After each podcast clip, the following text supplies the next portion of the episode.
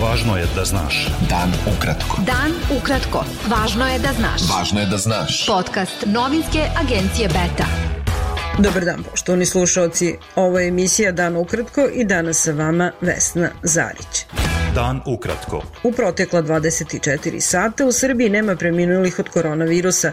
Testirano je 3427 osoba i otkrivene su 34 nova slučaja zaraze, isto koliko i juče dok je u svetu zaraženo više od 5 miliona 507.700 osoba u 196 država i teritorija, prenela je agencija France Press.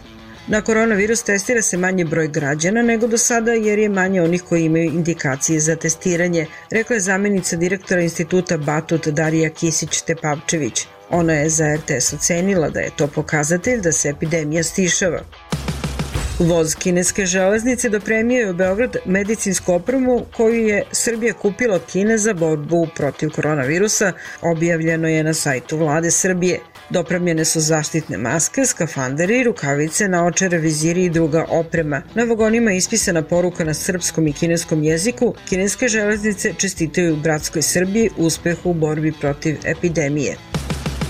Odluka vlade Crne Gore da ne otvore granice sa Srbijom u suprotnosti je sa principima slobode kretenja na kojima se zasniva Europska unija i ne doprinosi dobrosusedskim odnosima u regionu, ocenila je potpredsednica vlade Srbije Zorana Mihajlović. Ambasador Crne Gore u Srbiji Tarzan Milošević rekao je da vlada Crne Gore još nije donala nikakvu konačnu odluku o otvaranju granica, preno je portal Mondo.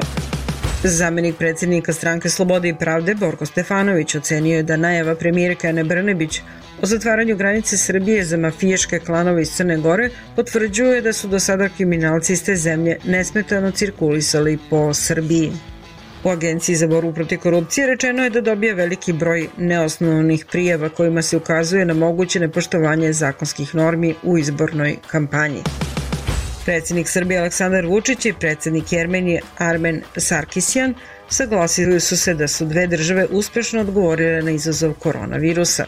Predsednik Kosova Hašim Tači izjavio je da neće biti deo dijaloga o normalizaciji odnosa između Kosova i Srbije koji vodi zaslanik Evropske unije Miroslav Lajčak. Rekao je da ima puno poverenje u američko rukovodđenje dijalogom, ocenjujući da će oni uspešno zaključiti dijalog.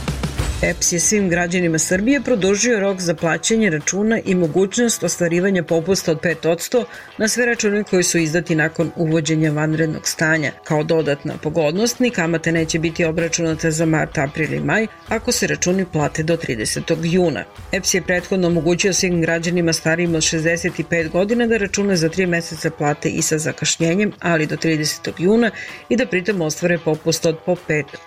Beta. Dan ukratko. Budi u toku.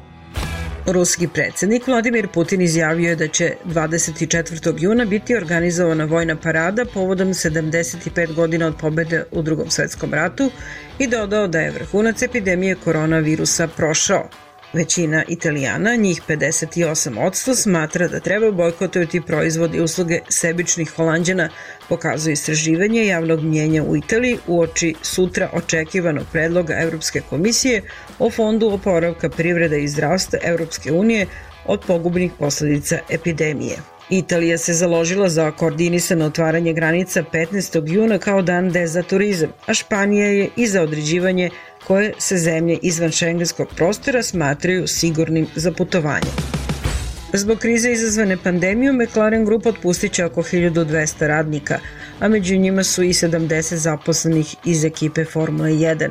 Većina njih je iz Velike Britanije. Hrvatski teniseri Marin Čilić i Borna Čorić učestvovaće na turniru Adria Tour u Zadru koji organizuje najbolji igrač sveta Novak Đoković. Hvala Marinu i Borni što su se odazvali pozivi da učestvuju na Adria Touru i što su potpuno besplatno i bez bilo kakvih drugih uslova pristali da budu deo jednog ovakvog događaja, rekao je Đoković.